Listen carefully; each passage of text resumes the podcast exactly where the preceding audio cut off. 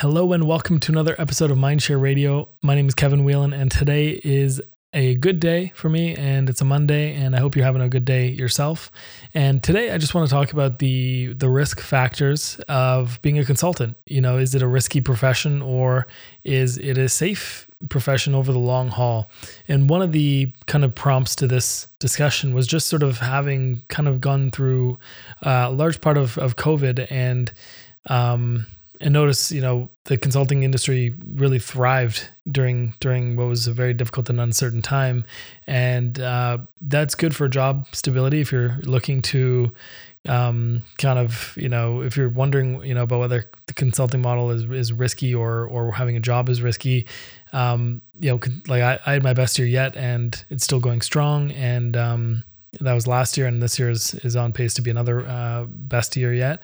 And kind of what it showed me is that in tough times, people do seek expertise. And they do look for people to help navigate those difficult times. And that's ultimately what happened in my consulting business. And I hope, hopefully, you found the same thing if you're listening to this. Hopefully, your business did okay during this time. And uh, I was even in an industry in the co working world that was heavily affected by COVID, and we somehow managed to get out of it um, reasonably well. And on the consulting side of things, it was you know a, a good year, even though that industry was was pummeled, frankly. So, what does that mean for for you? Um, some of you are still thinking of becoming full time consultants, and some of you are already full time consultants, or some of you are newer on the consulting level of, of, of, things and you're either in the fractional CMO or you know seeking to get into that industry. And the good news is that yeah I mean in difficult times people do look to consultants to help them get through it. Uh, I did notice that a lot of a lot of my clients and people I know had a number of their staff members furloughed and laid off, and their income went down to zero or whatever the government was subsidizing. And in a hard in a hard time, you know, people think that you know the first thing to go are these optional kind of consulting expenses.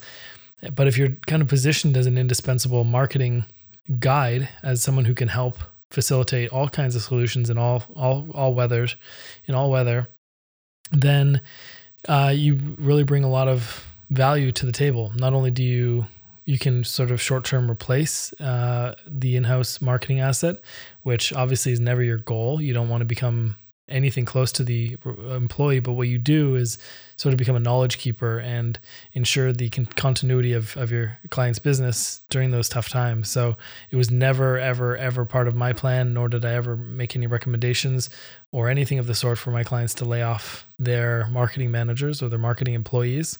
But a lot of them did either just before they hired me, in many cases, just before they hired me, uh, in some cases while they're with me. And that was just a matter of, you know, it was time. Uh, I guess they needed to shut down some expenses and, and maybe, you know, the employee needed to be replaced or something. Um, but, uh, but yeah, I mean, the, the, the, the consulting business model fared very, very well through the, the pandemic and hopefully it continues to, to go that way over time.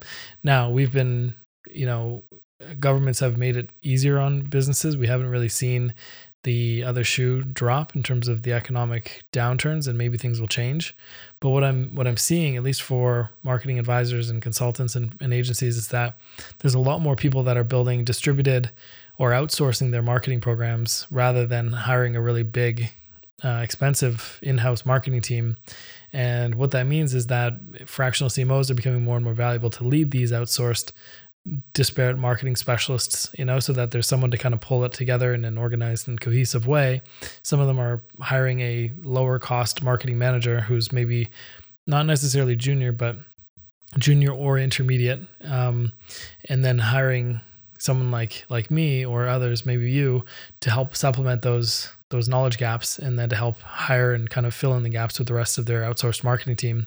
And it's a um, it's a trend that I think is going to keep going. I, I, think rather companies, you know, are looking for access to expertise and and and skills rather than you know full time ownership. In in some cases, now if an area is critical to the business's survival, it makes sense for them to hire that in house. For example, if your company depended solely on advertising or significantly on advertising, it would make sense to start bringing that knowledge in house and then working with outsourced uh, marketing consultants to help really refine that channel for you and then to maybe expand it.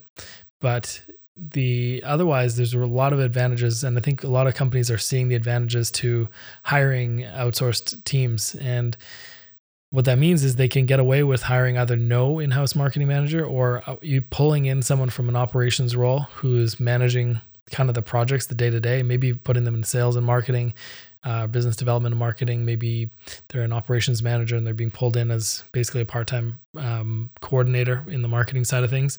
So that's happening more and more, depending on the like I work in a lot of one to ten million dollar businesses, and that's happening quite a lot. And uh, you basically, whether you are positioned as a fractional CMO or an advisor or a strategist, you are ultimately there to provide that expertise and to, to basically help solve the implementation um, problem as well or challenge whether you do it or not, it doesn't really matter.